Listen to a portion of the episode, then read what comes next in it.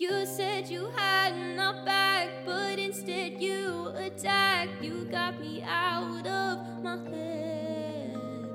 It won't go unsolved this time. We'll catch you and your crimes will be shining the light. Welcome to Colgate's MHS Monsters and Demons, where real education meets real life. I'm your host, Randy Hubbard, and I thank you for listening. You know, when you send your son or daughter off to college or the real world, you hope and pray that they will always be safe. Unfortunately, you can't walk with them everywhere like you did when they were kids, but man, do you wish you could. You send them off usually with a tear filled goodbye, knowing that you will see them soon. But what happens if you don't? What happens when they run into that monster in the dark and there's nothing you can do about it? What happens when they just vanished? Hello, I'm here with Emily, and she's going to talk about her case that she worked on, which is Brian Shaffer, who is a 27 year old med student at Ohio State University, who went out with some of his friends, and no one has ever seen him since. So, Emily, tell us a little bit about Brian and who he was. Brian was, like you said, a 27 year old med student at the time of his disappearance, and he seemed to have it all going for him. He was getting good grades in his extremely difficult classes, he kept up a healthy relationship with his then girlfriend, and he was growing closer to his brother and father than ever before in the wake of his mother's recent passing.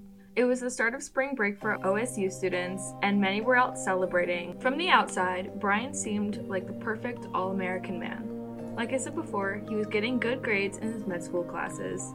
He loved hanging out with his friends, studying a lot, playing music, especially music written by his favorite band, Pearl Jam, and going out and meeting new people. I was able to speak to Brian's brother's wife, Morin, who knew him when he was in high school and growing up in college. She said he was very smart, funny, sarcastic, and confident, and that he was the type of person to meet new people when out in public and never shy away from a fun time. Unfortunately, in the few months before Brian went missing, his mother had died from a rare form of cancer. However, on the bright side, this made him grow closer to his brother and father than they have ever before. Also, leading up to his disappearance, he was supposed to go on a spring break trip with his girlfriend, where there were even rumors where he was going to propose to her on this trip. So, it appears to be that Brian is a normal college student, especially med students getting towards the end of their medical school career and wanting to get out and kind of let some steam off go on spring break and enjoy the last hurrah before he gets out. Can you explain to us a little bit about that night and what happened to him or what we think might have happened to him? So, earlier on in the night, probably around 6 p.m., he had dinner with his father, which makes sense given the fact that his father lived about 30 minutes away from the OSU campus and Brian was about to leave for a week. And then around 9 p.m., he gave his girlfriend a call as she was out with her parents, both visiting them before they went on spring break together. On this call, Alexis said that Brian seemed perfectly fine, nothing was out of the ordinary. At 9:30 is when it sounds like Brian started bar hopping with his then best friend slash roommate William, aka Clint, and they kind of just hit all the major bars in the OSU area, probably from what it sounds like taking shots or having drinks at each one before moving on. At 1:15 a.m., they were about to head back to their apartment before meeting up with another mutual friend and returning to this one bar called the Ugly Tuna Saloona one more time before it closed. And then 1:55 a.m. was the last time he was ever seen because he actually left the bar, was seen talking to two unknown women at the front and then entered the bar one more time, and that's when the security cameras caught him and he was never seen exiting the bar again. So, if he wasn't seen exiting the bar, but yet no one saw him, where do you think he went? Well, there was one other exit to the bar where he possibly could have left. And there has been some debate around this exit because, from some sources, it sounds like it led straight into a construction zone, which, you know, would have been very difficult and dangerous to navigate if he was as drunk as people say he was. Um, so he could have gone out that way, and that is where people are speculating he might have run away if he wanted to start a new life. But there's also speculation that he was led out that way, as it sounds like the security camera watching that entrance was either turned off or for some reason broken on that night and therefore was not able to pick up any footage. So, do you know if there was any footage seen prior to that night or after that night from that camera? I'm not sure about the days like leading up to or immediately following, so I'm not sure if that camera had been tampered with or if it was just routinely broken. They that bar had not been around to fix it yet. When you talked about his disappearance, when you say that, obviously they've never found him since then, right? Correct. Okay. And when he left that building, did anybody else inside the bar see him or know him and stated whether he was drunk or anything of that sort? Not that I can find. So there was the two women that he spoke with immediately before last being seen again. And from the sources that I have found, I have heard some conflicting stories. Some saying that the police never spoke to these women, some saying that the police did speak to these women, never gave them a polygraph, and some saying that these women went through the whole process and determined not to know any information to help the case, so they were kind of never reached back out to again. And these women were never named anywhere, so I was unable to try and find or contact them at all. And then, from what I could tell, Clint and Brian kind of parted ways near the beginning of entering this bar again. And after Brian disappeared, Clint very, very quickly lawyered up and um, did not agree to speak to the police or take a polygraph test at all, meaning we really couldn't get information about Brian and how he was acting immediately before his disappearance. Now, I know a lot of people are going to look at Clint getting a lawyer as kind of suspicious, but is that really suspicious? Was he thought of as a suspect at all? Um, I was unable to get the police reports or any files to see if the police ever thought of him as a suspect.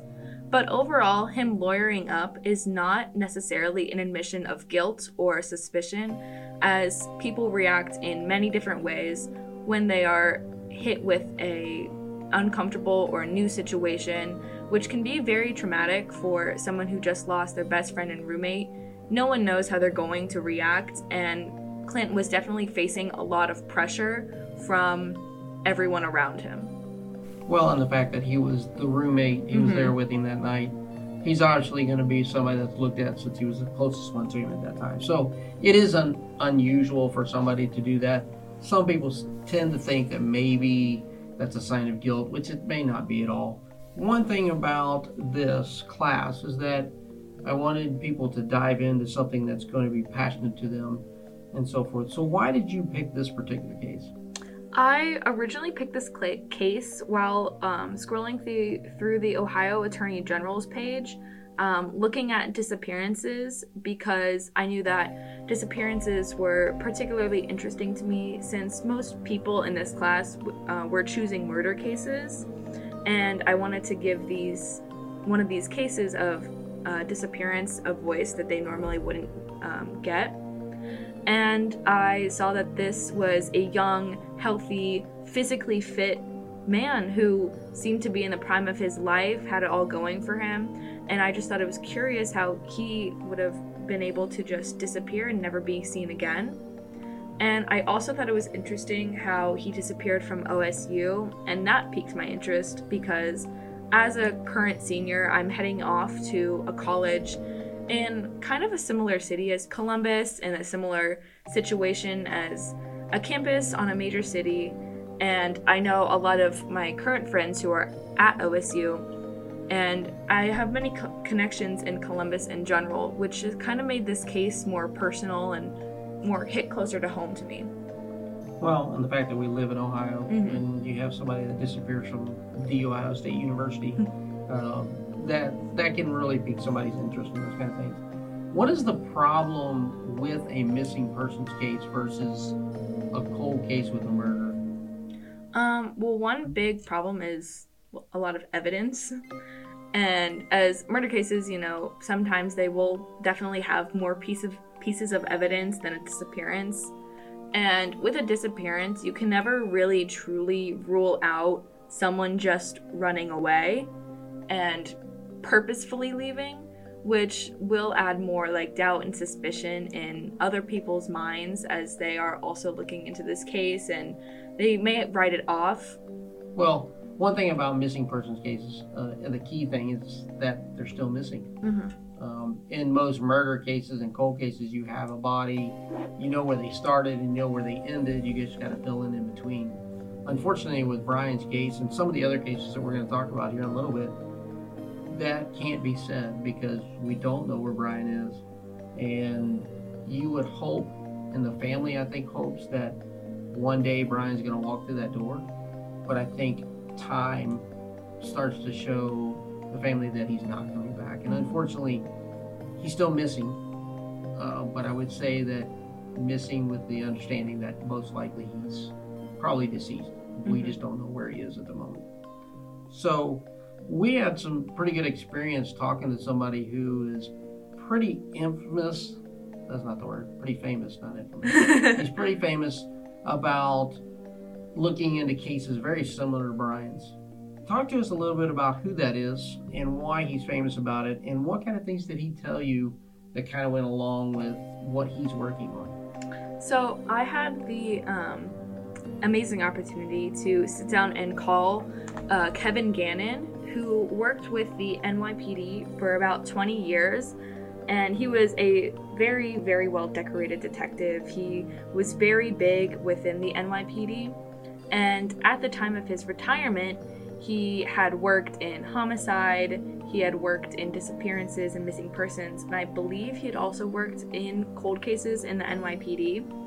So when he retired, a little bit before that, he was in missing persons and started investigating a few missing persons cases, which later revealed to be homicides, um, as the bodies were found in New York, of men very similar to Brian's kind of profile, as they were young, they were physically fit, they were in usually in college or just graduated college on a very good track to a very good career.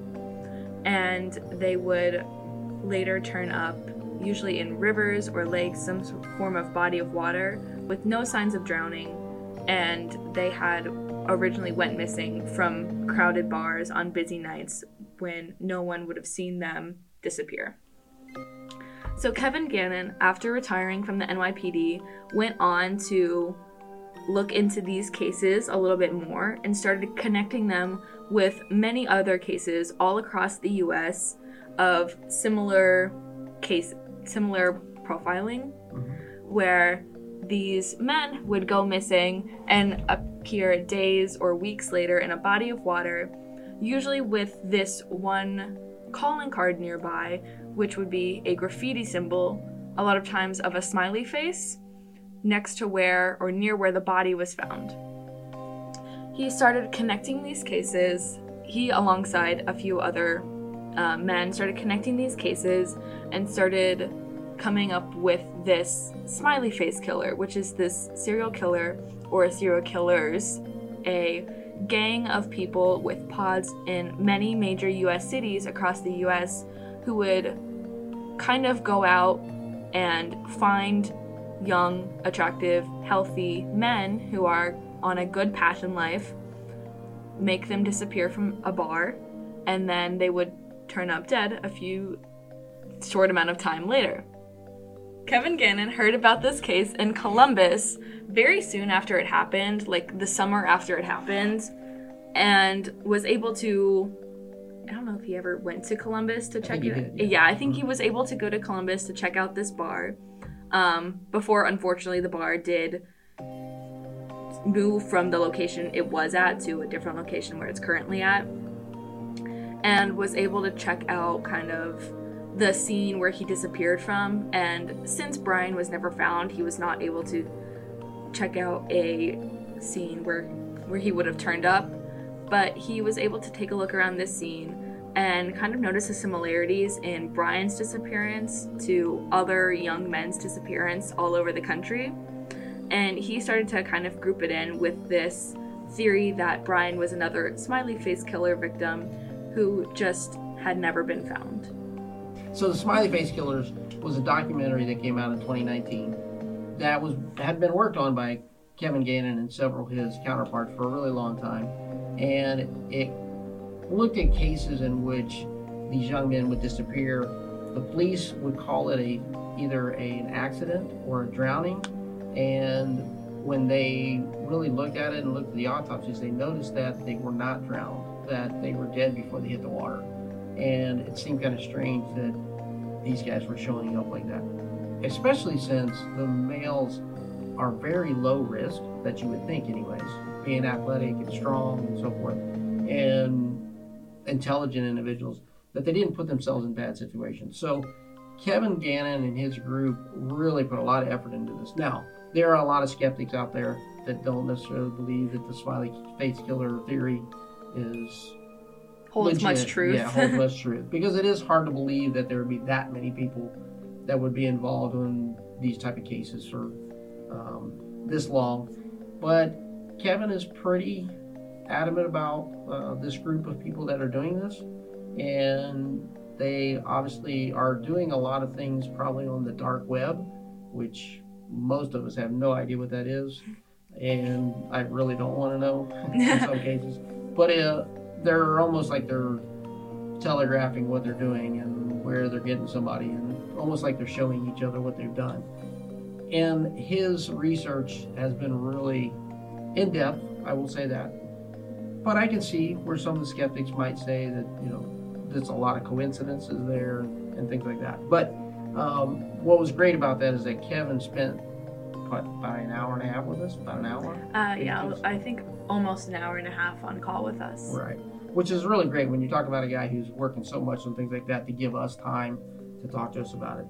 And he did look into Brian's case. Now, he did say there was something unusual, not necessarily unusual, but different about Brian's case than some of the other ones. Do you remember what he said there? Um, well, Brian wasn't found, which they do have kind of a different, slightly different profile for victims of smiley face killers that don't get found.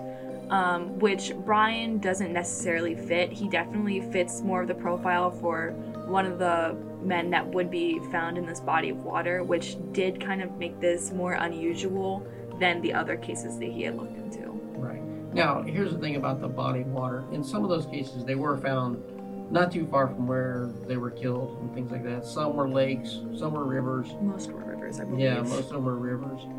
The unfortunate part about Brian is that Brian could have been in the river.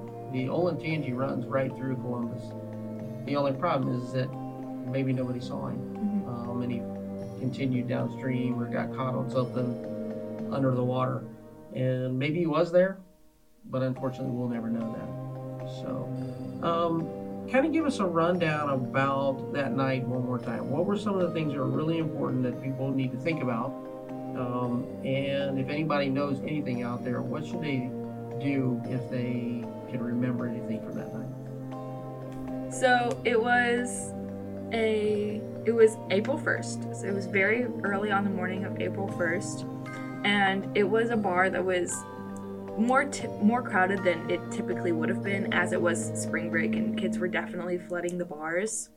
It was extremely early in the morning, probably around 2 a.m. because that's roughly when this ugly tuna saloon closed.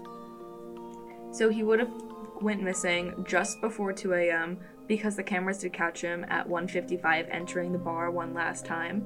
Brian himself was a very social butterfly, according to Morin, which was his Brian's brother's wife. So he would have definitely been the type of person to, if separated from Clint, go out, meet new people, talk about himself, talk to other people about who they are, bring up the fact that he's in med school, maybe, maybe bring up his plans for spring break, and definitely kind of not shy away from going out there and putting himself out there and having drinks with people that he may not know. Now, this in itself can be kind of dangerous as a few, more than a few maybe, multiple smiley face killers victims had been found with GHB in their system after being recovered from the water. And obviously, there is no way to know if Brian had been drugged with this as again, he was never found. But this drug is a very more commonly known as the date rape drug because it very much makes a person more willing to comply and kind of more easygoing, less likely to put up a fight and question if they are starting to be let off somewhere, which is very dangerous for people who are seemingly alone in bars. And if Brian had been chatting up one person and someone who knew that person that he was chatting up could have slipped something in his drink and they could have taken him off with very little to almost no struggle at all, which is a way that Kevin thinks that they are getting these very physically fit, strong young men to kind of just walk off with them. And what's unusual about that drug is that they physically appear as if they're under something or inebriated or something like that, but mentally they can still call somebody and say and sound normal. Um, they can say things about where they are or you know what they were doing, but yet they can easily be coerced to walk away with somebody else or walk off by themselves. Um, but yet they don't. They're still somewhat disoriented. I know Mhm. it sounds funny, which is really weird about the drug. And one thing about talking to Kevin Gannon is that he talked about a video, which I did look up later, that showed how um, somebody could easily slip something into somebody's drink without even knowing it. Um, especially if you're in a crowded place. Mm-hmm. You know, you and I are sitting and talking, and somebody could step in between you and I, and we don't pay attention to what that person's doing. We we look around them or whatever, continue to talk, and next thing you know, they're dropping something in your drink, and you didn't even see it. So um, that's the scary part about these kind of things. So, what are some of your theories in general um, about what happened to Brian? Just give us a couple of those real quick. Well, there are four major theories that I pulled away after reading through everything and doing all of my research and being able to talk to Kevin. And the first one was that Brian had wanted to run away. Um, like previously mentioned, his mother had recently passed and he was very close to her, so this was obviously a very big stressor in his life at this time. Um, and he, despite getting closer to his brother and father, he was definitely very much impacted by his mother's passing. And although he was doing well in med school, he had also constantly talked about how he wanted to start a band and play music and do guitar and all of this kind of being in med school. Obviously, he didn't have all the time for that, and so people theorized that he had kind of been planning this and wanted to run away before everything in his life got too much to kind of bear onto him. Um, the second theory was that Clint, his roommate and best friend, either had something to do with it, like helping him run away, or unfortunately, and more darker theories.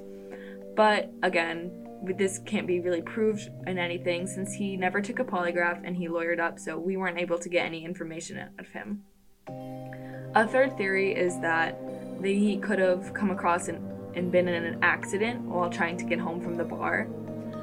Like I said, he was never seen exiting the bar through that front security camera ever again, but he possibly could have tried to leave through the back way that the security camera was turned off. And if he was as drunk as some news articles are reporting he was, then navigating a construction site would have been extremely difficult and very, very dangerous. And he could have tripped, fallen, hurting his head, got into an accident on his way home, and either no one ever saw him somehow after that. But unfortunately, that is kind of disputed, as many people think that if he would, would have gotten into an accident on a night where so many people were out and kind of walking around that late, someone would have saw, seen him while they were on their way home or those construction workers would have arrived to do their job the next morning in this construction site and they would have seen him and hopefully reported it to the police. And the last theory is the smiley face killers theory, where he would have been drugged and taken away from the bar, probably through that back exit, which would may have been a little bit safer to navigate if he had someone else kind of guiding him through that area and his if he had been drugged, if he would have definitely been more compliant. But the most common dispute from this is the fact that he was never found, and some people think that the smiley face killers don't exist overall, which, you know, causes some people to think that he couldn't have been killed by them as they don't exist. Right. Right. Now, the one you talked about is him running away. There's one thing that I thought was really important in that one that would prove he didn't do that is what was going to happen over spring break. He, it was rumored um, among his friends and family that he was going to propose to his girlfriend Alexis on this trip, and they had this very fancy, very fun trip planned as they had they were a few years into med school and there were kind of talk around everyone that they were about to start like settling down and moving in together soon, getting married and start building their own life together. Right. So it's very unusual to Mhm. plan all that and then just disappear. So, Mhm.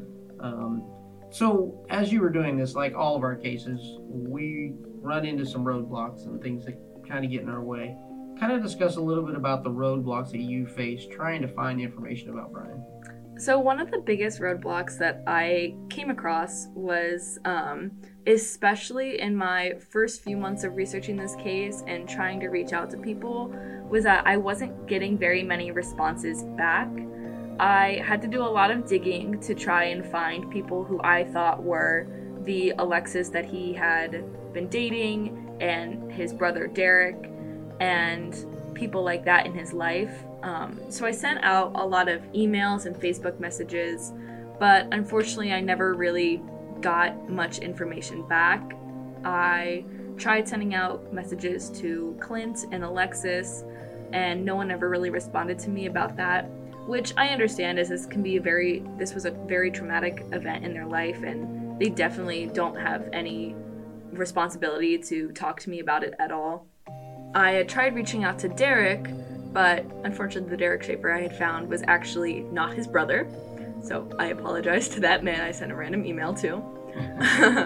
but a few months ago, I was actually able to find Derek's uh, wife, Morin, who I had found through Facebook and sent out a message to her, and she very nicely responded and said that her and Derek would be happy to answer any questions for me, but they usually don't really respond to people as they try to keep their lives more quiet and anonymous. So I'm very grateful for all the information just about Brian, who he was as a person, that I was able to get from Morin and Derek. Uh, another roadblock was the two women outside the bar. I would have loved to have been able to speak to them, but unfortunately, their names were never recorded anywhere. So I wasn't able to find out anything about them, if they had known him, or if they were just two random women that he happened to be speaking to minutes before he disappeared. Also, the fact that Brian's body was never found was another definitely big roadblock in this case, as we're not able to pull any evidence from his body, see if he had if it had looked like um, foul play or if it had truly been an accident of some sorts. One of the things that you mentioned about the family and, in Morin and his brother, one of the things I think for all these families is that unfortunately they get a lot of attention that's not good. They get phone calls from people that either are just being jerks, which I I really can't understand how people do that. Mm-hmm. But sometimes calling and saying that they're Brian or you know we know where Brian is or anything like that. And I know that that can get really tough for a family when that happens. Plus, they're still a little scared. I know when she mentioned it that they didn't want their son's name mentioned or anything like that because they're still a little scared. They don't know what happened to Brian. They don't know if it had something to do with the family, somebody he knew. Um, so they, they try to keep themselves somewhat out of the news Mhm. for that reason. Well, when you were working through this class, what kind of things do you think you gained along the way? And what are you going to take with you after you leave here? Well, one thing I gained was definitely my ability to research deep and research well. This class definitely opened up my mind to like thinking outside the box more. because I hit a roadblock a little bit before winter break and I had sent out emails and I hadn't got any responses and I had sent out FOIA requests and those had gotten denied and I did not know who to contact anymore. So, with a little help from Mr. Hubbard, I started to kind of gain ideas of anyone else that might know anything about this case in general. And that's how I really started to think about contacting Kevin Gannon, as we had watched the Smiley Face documentary in forensics the year prior. And so I went on to IMDb and I started to look at everyone who was involved in the making of that documentary. And I just sent out emails to a bunch of people um, that had made the documentary and Kevin Gannon, and he didn't respond to me, but he actually contacted Mr. Hubbard, or did you contact Kind him? yeah, kind of in a roundabout way. Somebody else that I've been working with actually knew him, and it was kind of coincidence right when you had sent the email, this individual had just finished talking to him, Uh huh. um, and out of the blue, he called me and said he talked to Kevin Gann. I said, "Oh, great! I need to talk to him." It's like, I need that guy. yeah, so that's how we got that one. So, um, so what do you think it'll do for you when you go to your next part of your life? Because I know that you're going to Duquesne. Yes, I'm going to Duquesne University and I got accepted into the Forensic Science and Law program. So I'm definitely hoping to keep all this information and all the skills I gained as I um,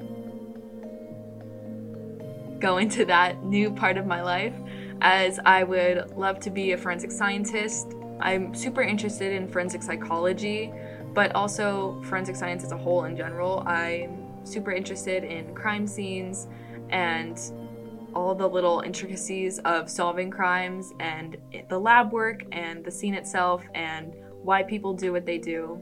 So I'm really hoping that all of the information that I've learned about kind of crime in general, but also the way that law enforcement works, which I definitely learned more about through this class.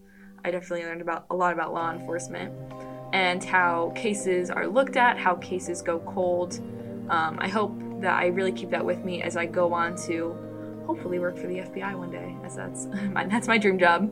There you go. Um, There you go. Set your goals high. That's what yup. you gotta do. So, any last things you'd like to say about Brian or anybody out there that might know something? Um, if anyone out there knows anything about this case, please contact the Columbus Police. Uh, they have their non emergency line, which you can find on their website. And they also have the Crime Stoppers, which is an anonymous tip line that they have a Crime Stoppers for Columbus specifically. They will take any and all information regarding this case. Or if you feel uncomfortable reaching out to the police themselves, please contact us through our website. Cold case at masonohioschools.com. And if you have any information, if you contact us, we will relay that to the police and you will be kept anonymous the entire time as we are just trying to find where Brian is. Well, thank you, and uh, your work that you've done actually on two cases um, has been tremendous. I really appreciate the effort, and I hope that you get everything you want in the next part of your life.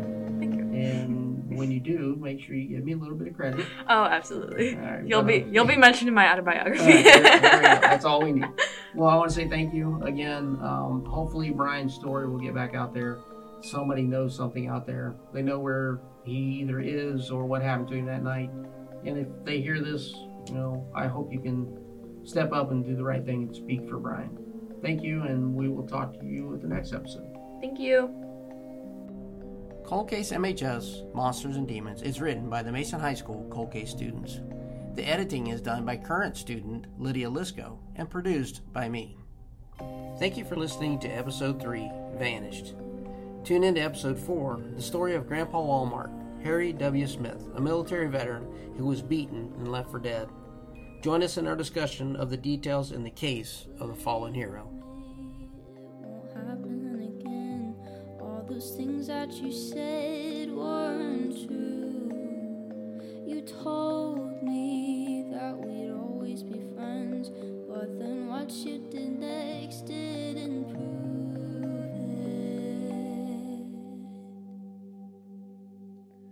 You said you had enough back, but instead you attacked. You got me out of my head. It won't go unsolved this time. We'll catch you and your crimes will be shining.